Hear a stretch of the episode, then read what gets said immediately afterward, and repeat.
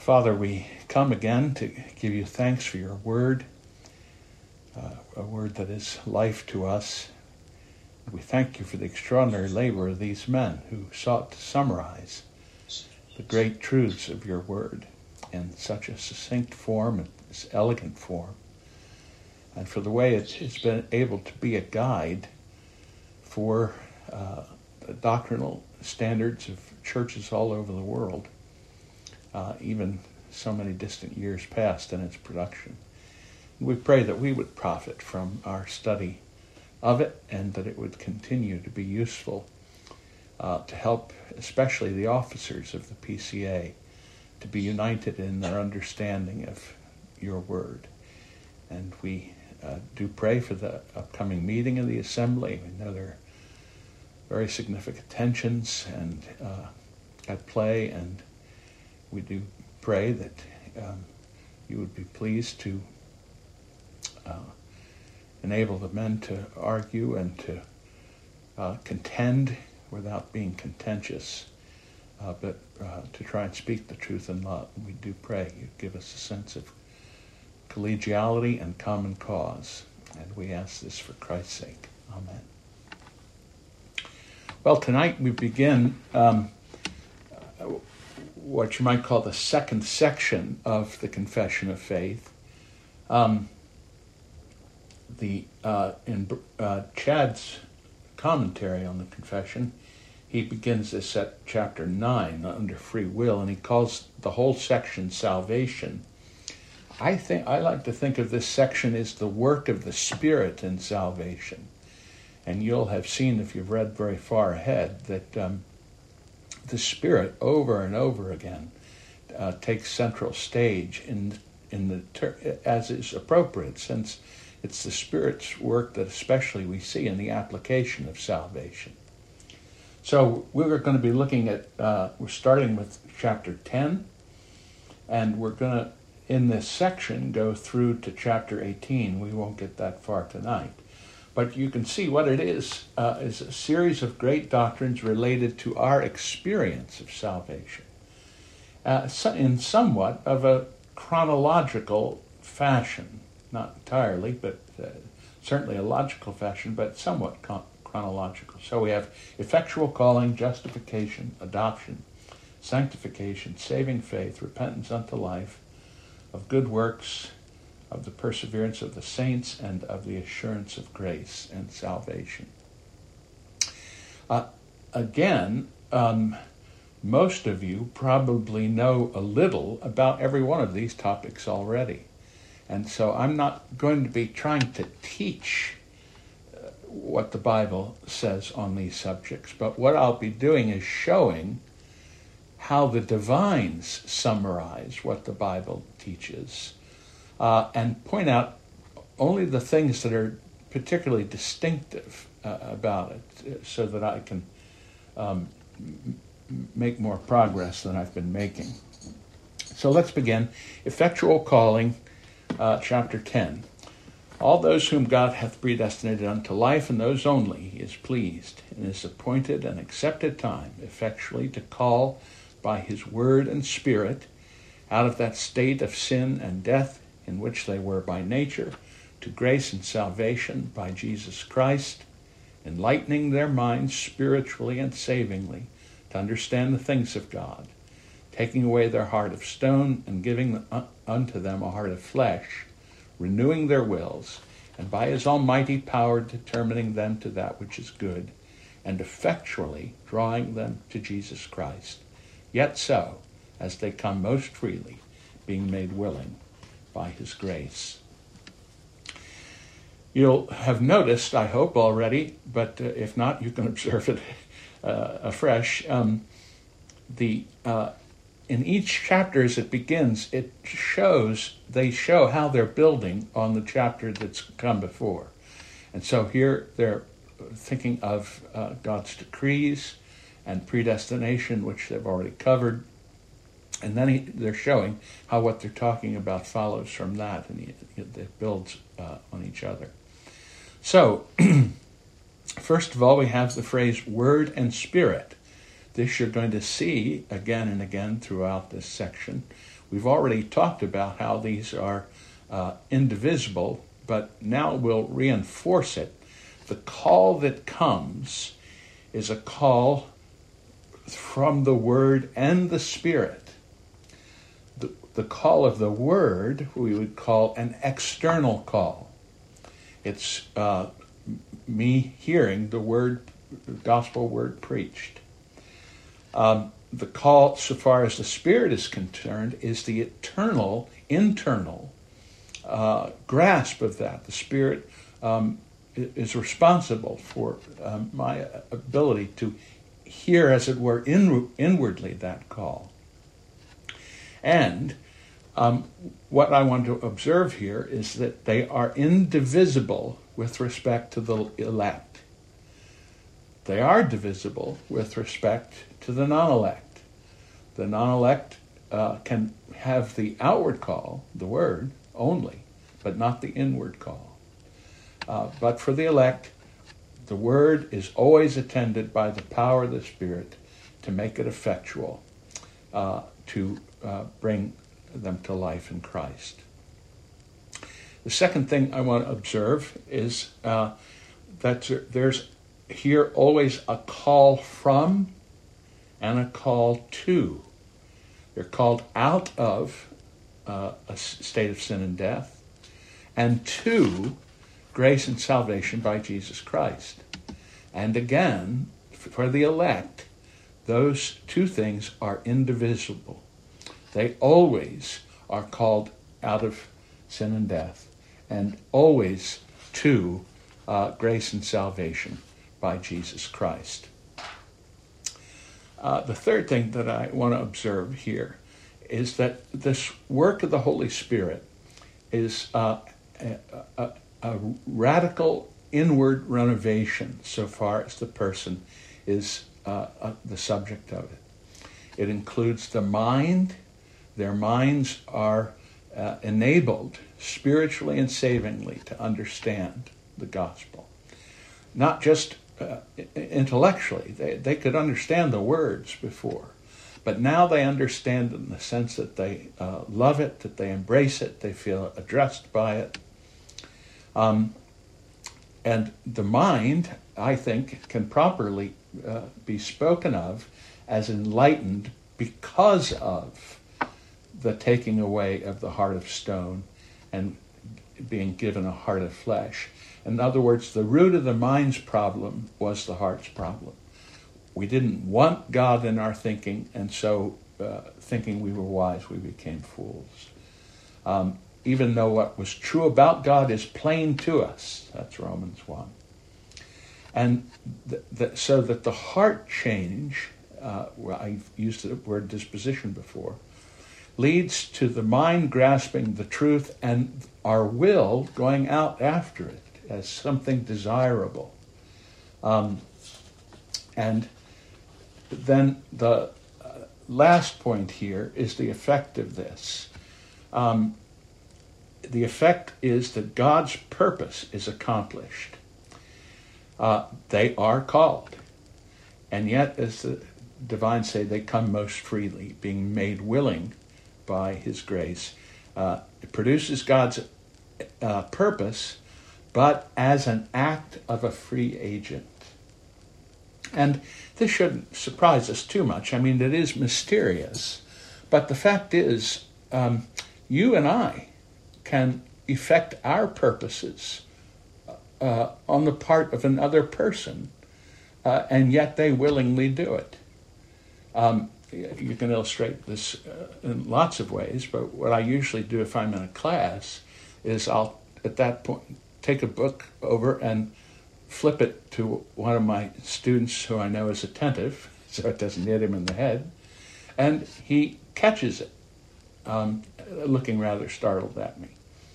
Now, um, I didn't make him catch that book. I knew he would catch it. It was my purpose that he would catch it. But because of what I knew about him and all the circumstances we were in, I knew that he would not take it. He would think it was curious, but he would knows already I'm a curious teacher, and um, the uh, but my purpose was perfectly affected, infallibly affected. I've never had that in however many 40, 50 years I've been teaching, uh, I, have never had a student not catch it, and uh, the so I've infallibly imposed my will uh, on someone who freely did what I proposed. And if you and I can, mere creatures of the dust, can do that sort of thing, surely God can do it. Um, so here then um, is a, a beautiful uh, elaboration on Jesus in John 6 44 and 45. No man can come unto me except the Father which has sent me draw him, and I will raise him up in the last day. As it is written in the prophets, they shall all be taught of God. Um, every man, therefore, that hath heard and hath learned of the Father cometh unto me. All right, that's the first section. Um, is uh, any question on that first section? Yes, please.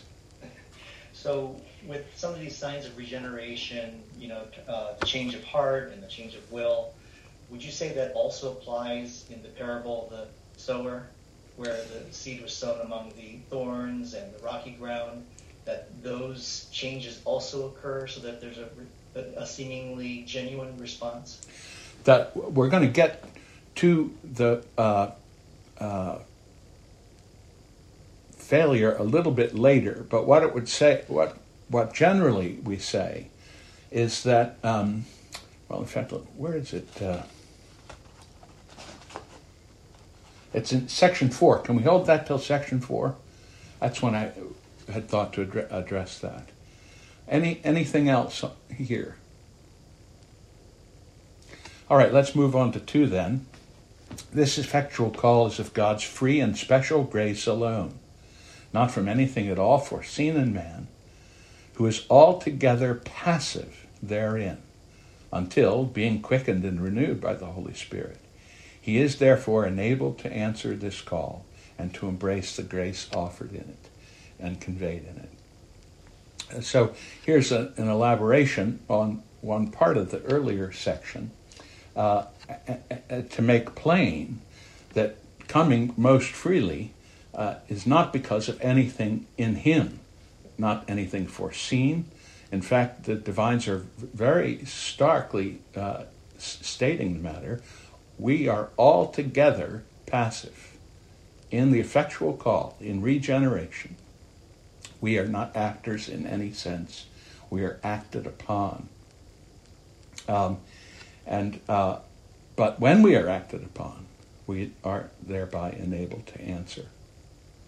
So, uh, to put it in a sentence, we are acted upon in this call, but when we're acted upon, we become actors.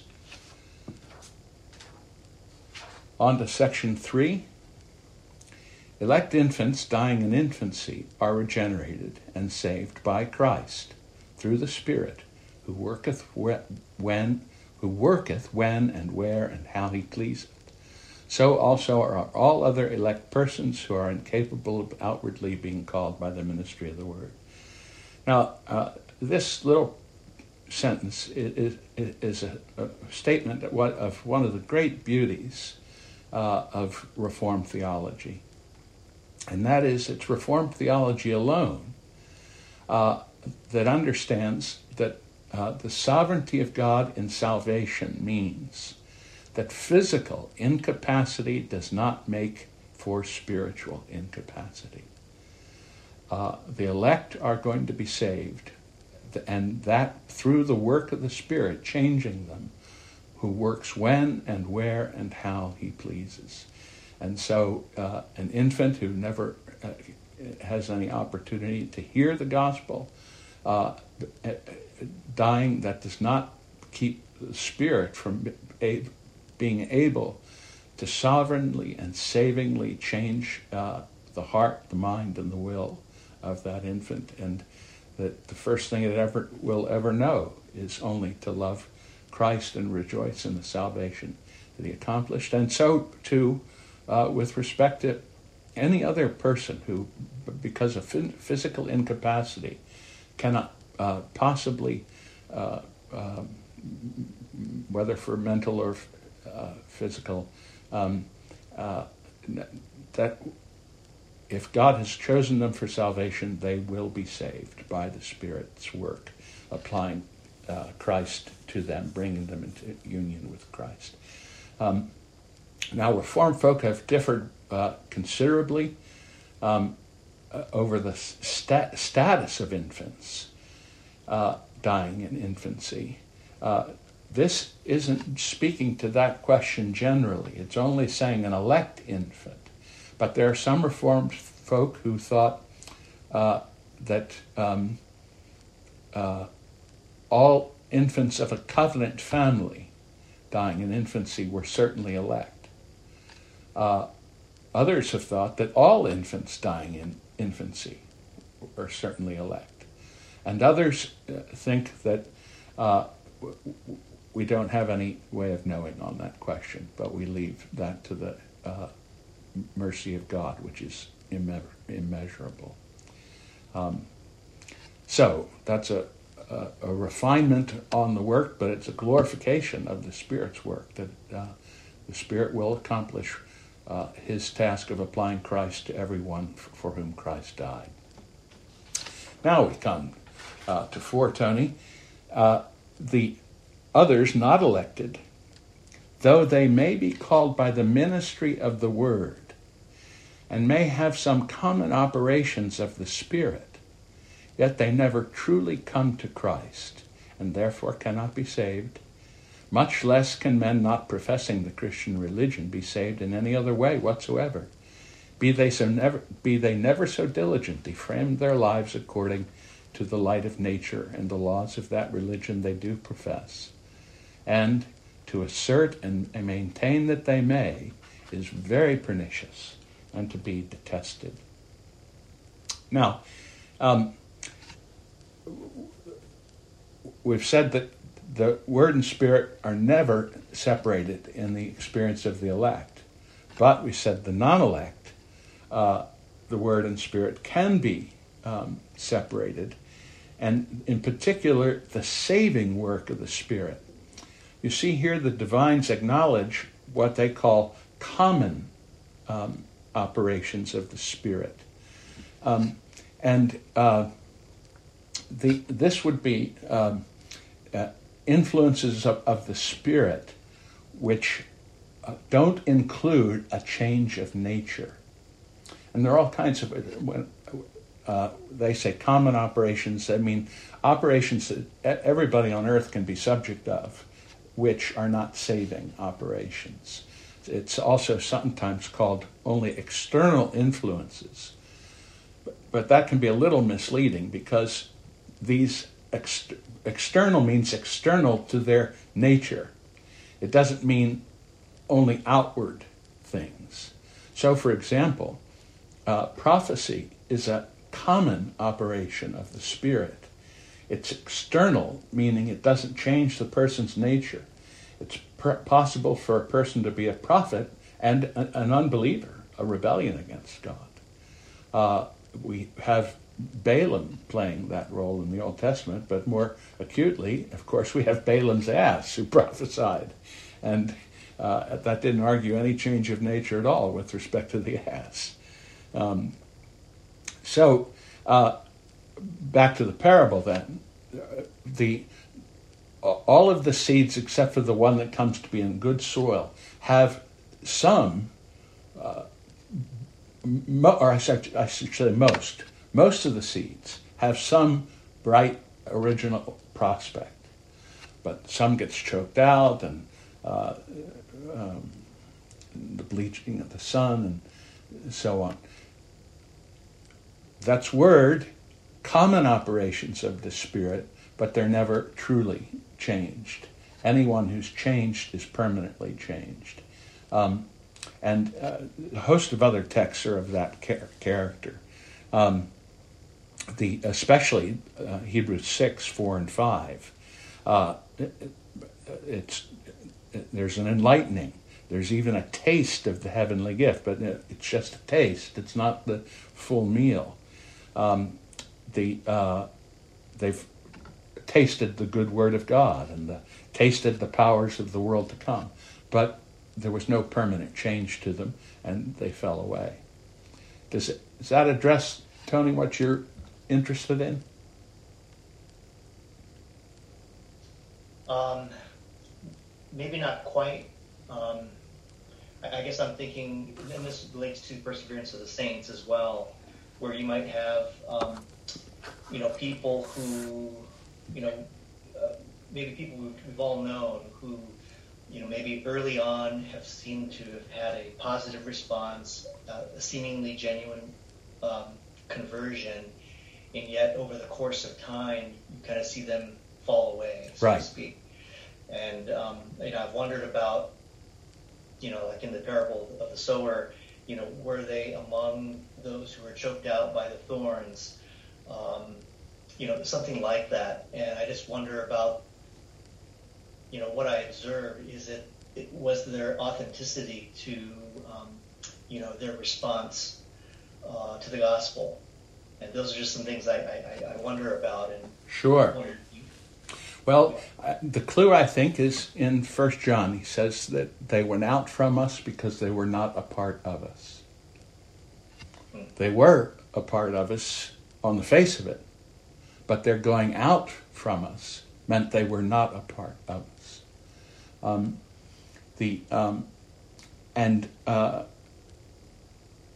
the same thing with respect to uh, Christ saying the somewhat shocking uh, saying that um, uh, uh, I think it's in this section. Um, yeah, Matthew seven twenty two. Many will say to me in that day, that is the day of judgment, Lord, Lord, have we not prophesied in Thy name? Have we not cast out devils? And in Thy name done many wonderful works. In other words, these were people who uh, had uh, an external work of the Spirit such they were enabled to do remarkable things, but their hearts were never changed. And so Christ will say, Depart from me. And I think that's the conclusion. Now, I, I will say we, we need to be very um, uh, reticent to make any hard and fast conclusions uh, as long you know as as long as there's uh, life, there's hope, and so it's quite possible that a person may wander considerably. I, would say in my own uh, life, I was brought up in the church. I had a very tender conscience, and as a very young person, I knew myself to be a sinner and those days, they took us to all these Billy Graham films. I, I bet I walked down the aisle 50 times. it never seemed like the aisle worked for me. Didn't take. but uh, I, I went through a time when I went to college uh, uh, there, uh, where I was taught that Christianity was a fraud. It was, uh, it was all the wish dreams of the second century community read back into the mouth of Jesus. And this was by a PhD in New Testament um, uh, who, who, was teaching this class, and I'd never heard such a thing. I thought, oh, I've just been lied to all my life. And I was very bitter about Christianity. It's been a number of years in active antagonism toward Christianity. Um, but the Lord was pleased to uh, turn me around. Now, I can't tell you if I was regenerated when I was a little kid and just had a bad time, or whether that was never true and it was only later when I went to L'Abri that uh, the Lord changed my heart. I think the former is more likely, but uh, I can't say for sure. But I, I, so I, I, I think what we know biblically and theologically is nobody that has this inward work of the Holy Spirit that we've just described, this inward call, ever loses that call. The Spirit never quits. But it can be interrupted. Uh, and, on the other hand, it, a person can look like they've had that, but nev- never had it. And it's proven in the outcome. That's the best I can do on that one. yes. It's a good question. That helps. Thank you. All right. Now, this section ends with some pretty rough language. Uh, to assert and maintain this, that is, there's another way to salvation than through Christ alone by the Word and Spirit called. They say it's very pernicious and to be detested. Um, but uh, I think they think, I agree with them, that the la- language is perfectly appropriate because um, t- th- this is a, way of teaching that leads a person to eternal destruction. And uh, what provokes Paul in Galatians 1 to use such rough language. He says, uh, You've gone to another gospel, which is not another. And there are some who trouble you and would pervert the gospel of Christ. But though we, or an angel from heaven, preach any other gospel unto you than what, what, what we have preached, let him be accursed. And he repeats it, let him be accursed. Paul or an angel, uh, let him be accursed because he's teaching something that's destructive to eternal souls. Well, that's of effectual calling. Does anybody have a, a uh, comment or question uh, on anything that we've said? All right, on to of justification. This is the uh, great doctrine, of course, uh, that uh, uh, uh, according to which the church stands or falls, as was the cry of the Reformation. Those whom God effectually calleth, you see, the first section always harkens back to the previous. Um, he also freely justifieth, not by infusing righteousness into them, but by pardoning their sins and by accounting and accepting their persons as righteous, not for anything wrought in them or done by them, but for the sake of Christ alone, nor by imputing faith itself, the act of believing, or any other evangelical obedience to them as their righteousness, but by imputing the obedience and satisfaction of Christ unto them, they receiving and resting on him and his righteousness by faith, which faith they have not of themselves. It is the gift of God. Now, uh, straight away, you see um, uh, a wonderful uh, characteristic of doing theology at that time. I think I've mentioned it to you before the idea of status quaestionis. Uh, theologians wanting to address a subject and so he wants to lay out what's the state of the question. What are we actually talking about? And very often, the clue that it's happening is you see not, nor, this, no, not that, not this. And it's sort of clearing away the debris so that you can get at the pure gold. And that's what's happening here. Also, it's a clue to you that it's a, uh, been a highly controverted subject. If you didn't know anything about it, of course, you know that all of these knots have to do with controversies out of the Reformation. So let's uh, look at some of the knots. Um, they're freely justified by God, first, not by infusing or somehow putting righteousness in a person, so that the righteousness uh, that they have and is declared righteousness is internally within them. That's infusing. That was Rome's view. Rome's view wasn't you work for your own salvation absolutely. It wasn't a bald Pelagianism. It was a gracious thing. God was infusing righteousness into them. But it was their righteousness, and they could lose it again if they uh, sinned. Uh, so, not infusing, but rather a pardon and accepting their person as righteous not for anything wrought in them or done by them, but for Christ's sake alone. Accounting, that's imputation. Um, they are counted as righteous because of the righteousness of Christ, not by anything that is done in them or upon them, by them. Uh, but by imputing the obedience and satisfaction of Christ to them, they receiving and resting upon his righteousness by faith, a faith that itself is the gift of God. So the righteousness that is the basis for the declaration of justification by God is, as Luther put it, an alien righteousness. If I'm declared innocent, I, I may well be, but if it's based on my own personal innocence, I may go off and do something criminal again.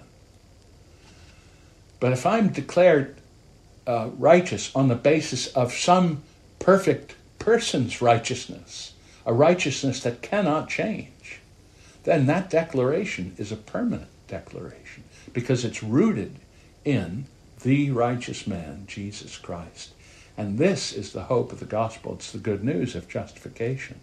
Not that somehow I have become righteous, changeable, and uh, uh, as I am, but it is a perfect righteousness of the eternal Son of God. Uh, it is an alien righteousness. Um, the uh, and I received that by faith. We'll go into by faith a little bit longer down the road, so I won't uh, comment too much at this point, except to say uh, it is a genuine condition. You have to have that faith. It is an instrument uh, by which we receive it. But the fact is, the faith itself is a gift of God. And so, the Titus uh, 3 5 passage not by works of righteousness by which we have done which we have done but according to his mercy he saved us by the washing of regeneration and the renewing of the holy ghost. It is all of grace. So that's the first part on justification. Uh, a question comment um, on that all right two faith, thus receiving and resting upon Christ and his righteousness, is the alone instrument of justification. Yet it is not alone in the person justified, but it is ever accompanied with all other saving graces, and is no dead faith, but worketh by love. So, first point it's a receiving and resting upon Christ alone. Christ is the object of faith. And all it's doing, it, it, it, one person said, faith is the empty hand that uh, uh, receives Christ. Um, and yet, they say, this faith is not alone in the person justified, but is ever accompanied with all other, other saving graces. Uh, to put it in a phrase, we are justified by faith alone, but not by a faith that is alone.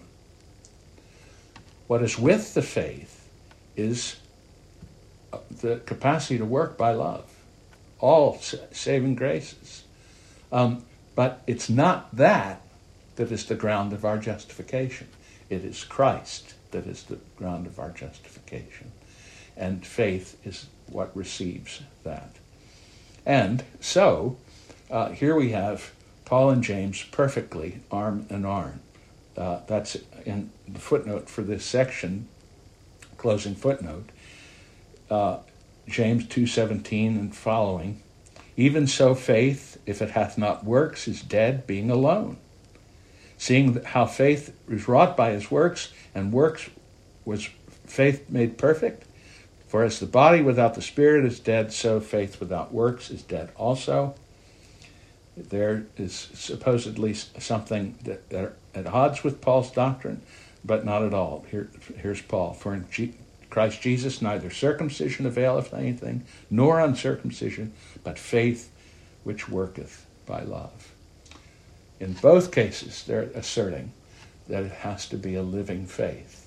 And in both cases, they're asserting that it is the uh, not working by love element of faith, but it's the faith that just receives and rests on Christ that is the instrument of justification.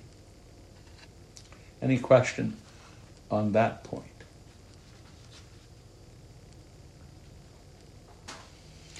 All right. Um, Christ, by his obedience and death, did fully discharge the debt of all those that are justified, and did make proper, real, and full satisfaction to his Father's justice on their behalf. Yet, inasmuch as he was given by the Father for them, and his obedience and satisfaction accepted in their stead, and both freely, not for anything in them, their justification is only a free grace that both the exact justice and rich grace of God might be glorified in the justification of sinners. Now, here what they're getting at is that some people wanted to say there was a quandary here. If Christ has satisfied the Father's justice, then salvation isn't a, isn't a gift, it's the purchase if it's gracious, then the idea of satisfaction doesn't make any sense. It, it, it, it it's uh, because it's, it's a gift given. And what the divines are saying, no, you don't understand. Uh, there are different categories at work here. And this brings us back to the covenant of works and why it's so important that it really is a covenant of works because Christ, as the second Adam, his work really does earn our salvation. It is owed to him, as it were. And uh, as I mentioned, that's the point of that John passage. We confess our sins, he's faithful and just to forgive us our sins and cleanse us from all unrighteousness. So it is a proper, real, and full satisfaction of the Father's justice in terms of the relationship of father and son. But it being given to us as free grace, it does this perfect work of justice and grace kissing one another. Both the exact justice and rich grace of God are glorified in the justification of sinners. You see that point? Is that clear? All right. Um, the uh, fourth point God did from all eternity decree to justify all the elect. And Christ did, in the fullness of time, die for their sins and rise again for their justification. Nevertheless, they are not justified until the Holy Spirit doth in due time actually apply Christ to them. So, to summarize this in a sentence, I put it this way in a sense, yes, justification in eternity. In a sense, yes, in the first century AD, in past time, but actually, in due time, by the Holy Spirit. Some wanting to emphasize the gracious character wanted to talk about eternal justification. It's decreed from eternity, but it isn't an eternal justification. Uh, some wanting to focus on the fact that Christ actually died for sins and was raised for our justification, that that's the time we're justified. No, Christ purchased that as a benefit for us, but they're saying it doesn't become ours until the Holy Spirit changes us and actually applies Christ to us through faith. Uh, that is also uh, a paragraph that grows out of some of the disputes at the time of the assembly, and they have continued on uh, to some degree. Fifth, God doth continue to forgive the sins of those that are justified, and although they can never fall from a state of justification, yet they may, by their sins, fall under God's fatherly displeasure and have not the light of his countenance restored to, to them until they humble themselves, confess their sins, beg pardon, and renew their faith and repentance. Now, here the, the crucial thing to help you is to contrast the courtroom and the family.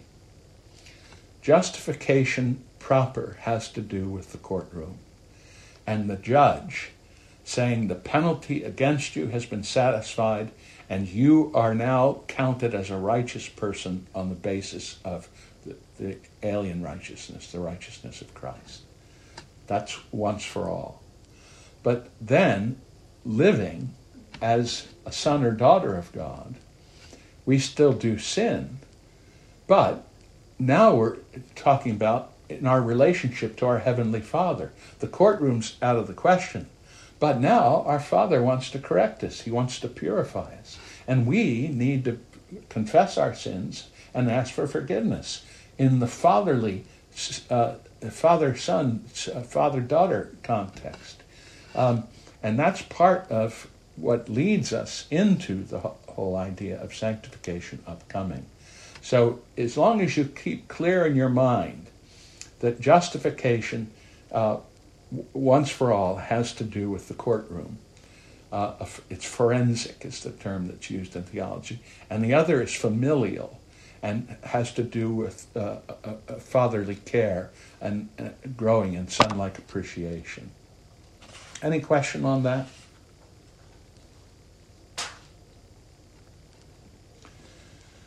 Six, the justification of believers under the Old Testament was, in all three respects, one in, in, in all these respects, was one and the same with the justification of believers under the New Testament. In other words, they're asserting that the Old Testament believer, by faith in Christ, which faith was a gift, but and which was working through love, was the faith that justified, in that the Father counted him righteous in Christ and counted him uh, the, his sins as satisfied by Christ's sacrifice exactly the same way that believers under the New Testament are. Uh, not with all of the explicit knowledge that we have, but the fundamental motions of soul are the same. Uh, all right, justification. Questions on that point?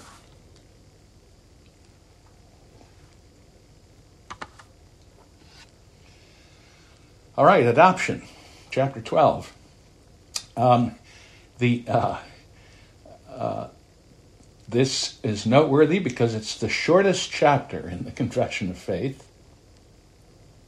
Uh, and if you want to know why, look at Chad's uh, commentary um, on his theories about it.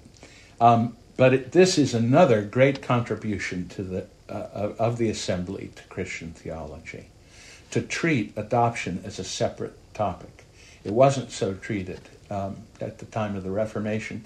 It's part of the development of covenant theology and uh, uh, the maturation of Reformed theology in the 17th century.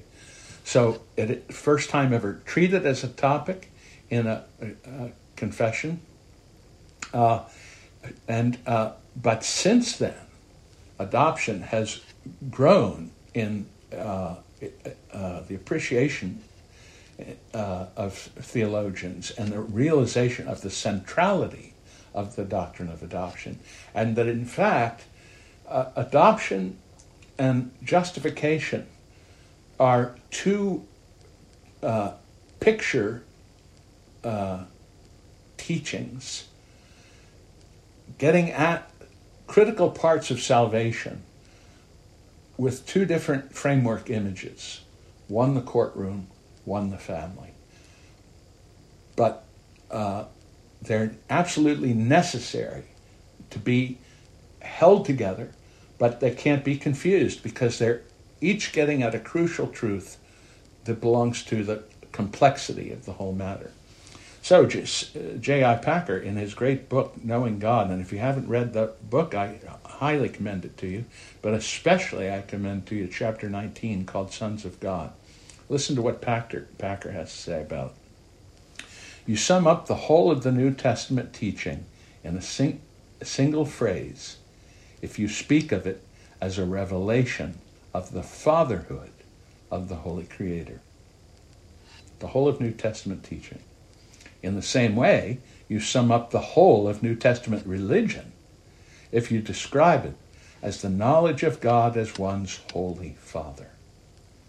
If you want to judge how well a person understands Christianity, find out how much he makes of the thought of being God's child and having God as his Father. If this is not the thought that prompts and controls his worships, worship and prayers and his whole outlook on life, it means that he does not understand Christianity very well at all. A very challenging uh, statement, but I think entirely uh, justified by the facts on the ground. Uh, so you have this beautiful, uh, brief summation of the many wonderful ways that our understanding of our relationship to God through Christ uh, uh, hangs on these elements of uh, adoption. All those that are justified, God vouchsafeth in and for his only Son Jesus to make partakers of the grace of adoption, by which they are taken into the number and enjoy the liberties and privileges of the children of God. Have his name put upon them, receive the spirit of adoption, have access to the throne of grace with boldness, are enabled to, to cry, Abba, Father, are pitied, protected, provided for, and chastened by him as by a father, yet never cast off, but sealed to the day of redemption and inherit the promises as heirs of everlasting salvation. You see the whole host of texts that come forward there. Uh, that are so essential to understanding who we are in Christ, all having to do with the do- doctrine of uh, adoption. Well, I won't uh, comment on that any further. Those texts, I'm sure, are very familiar and precious to you. But if anyone has a question, I'm happy to uh, address that. All right, uh, sanctification.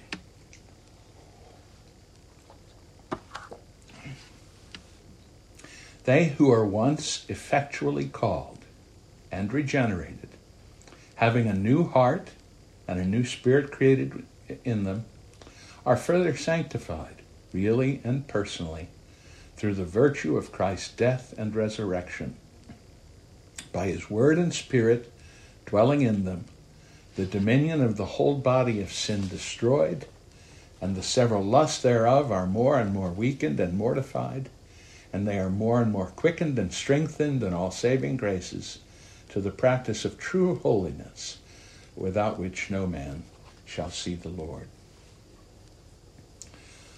So, as before, we go backward first, called, regenerated, um, having a new heart and new spirit. Now, real righteousness is being worked into them.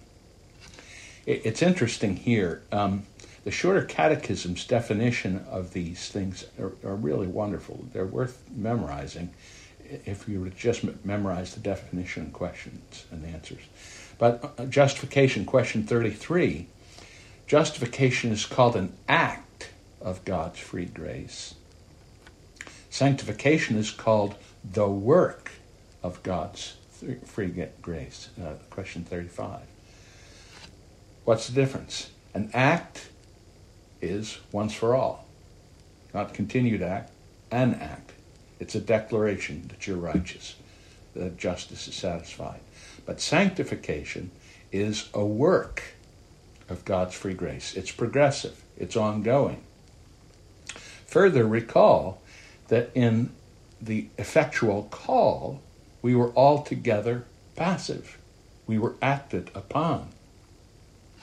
Here in sanctification, we are altogether active.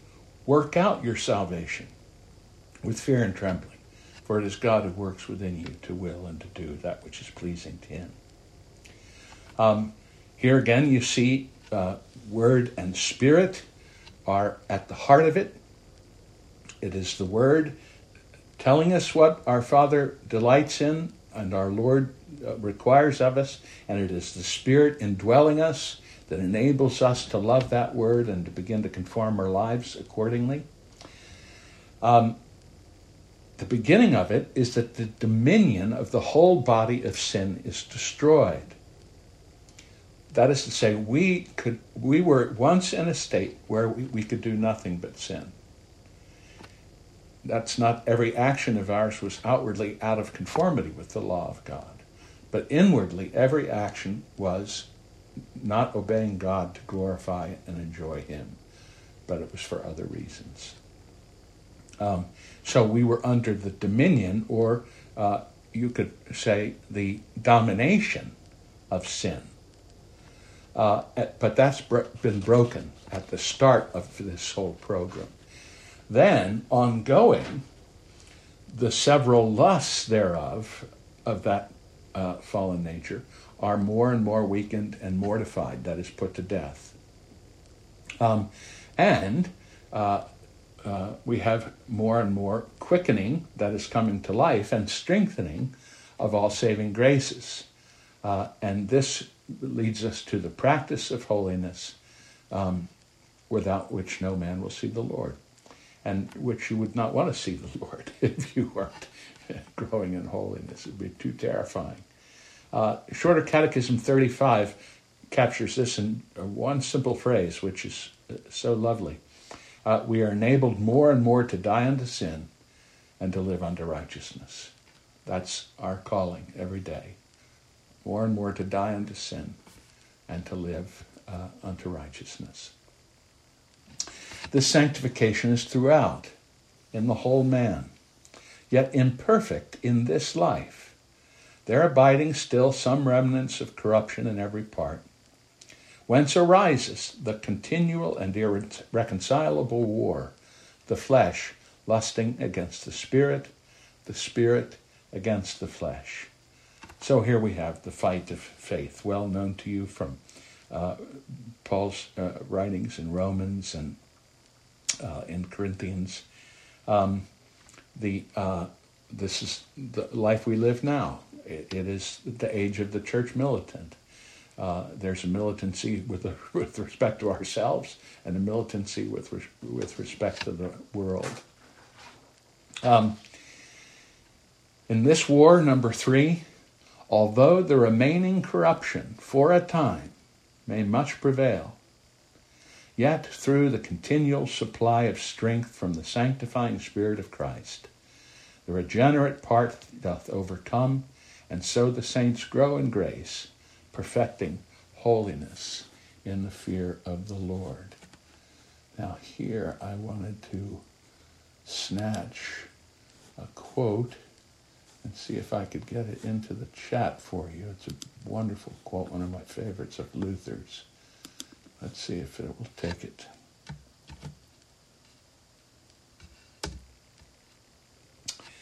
Um, the divines are insisting here that we're never perfect, but we're ever growing. We can even go backwards, but even the going backwards is a part of growing. In, in, in a sense, uh, there's another lovely quote about that, but here's Luther's description of what they're getting at. This life, therefore, is not righteousness, but growth in righteousness. Not health, but healing. Not being, but becoming, not rest, but exercise. We are not yet what we shall be, but we are growing toward it. The process is not yet finished, but it is going on. This is not the end, but it is the road. All does not yet gleam in glory, but all is pu- being purified.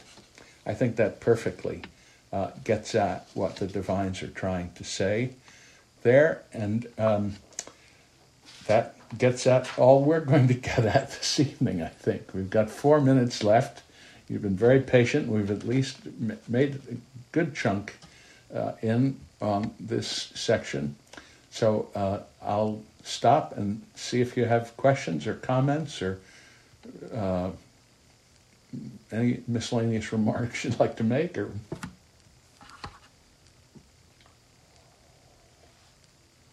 So you said that Westminster is the first concession to have a chapter on adoption?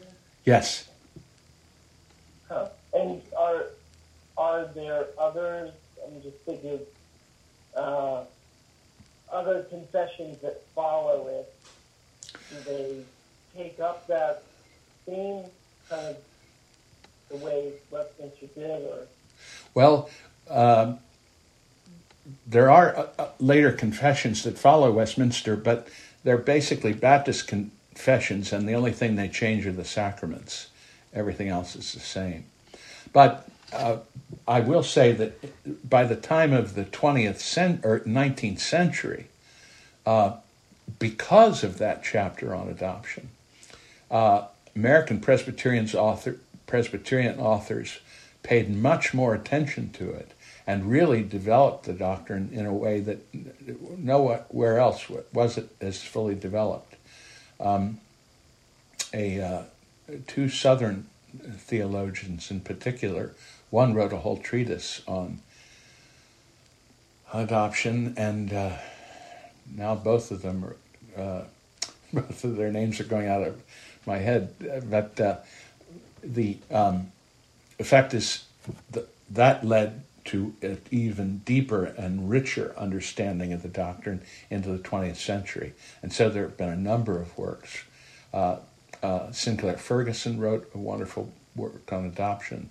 Uh, uh, Packer has contributed mightily. His chapter on adoption from Knowing God was published for many years as a, a separate booklet. Um, and uh, that's all I can think of just now, Paul.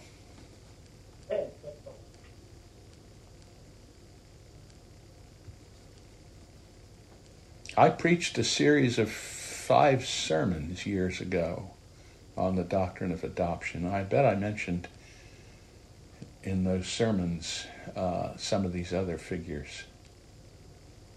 Anyone else a question?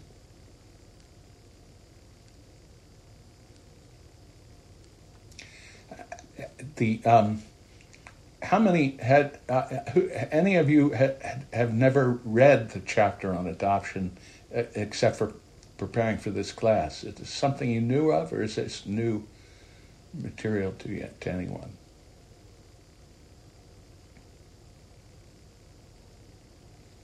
Oh, you don't see anybody saying so. Uh, it wasn't new. Sorry, it wasn't new, but it was definitely um, the first time I read it in the confession. Mm.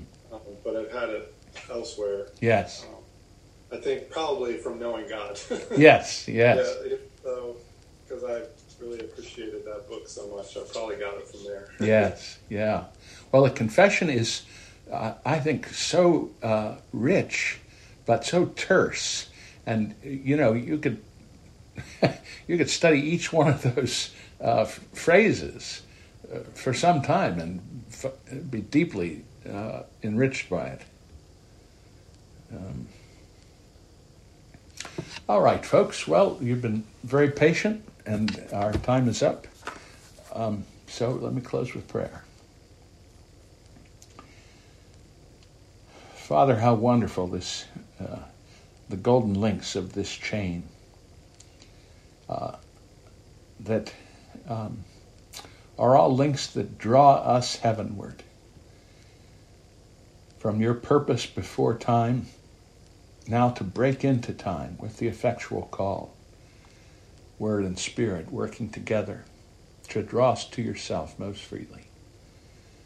For the glorious declaration that in Christ we are pardoned and we are counted as righteous, a righteousness that we can never lose because it's His. And the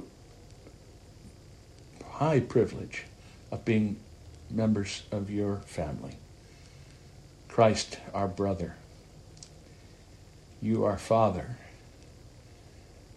and all of the privileges and responsibilities, gifts and graces that come in that grand relationship. And Father, we thank you for the work of sanctification. And we do pray that we would ever long to die more and more to sin each day and come alive more and more to Christ. And we ask that for his glory and for our good In his name, amen.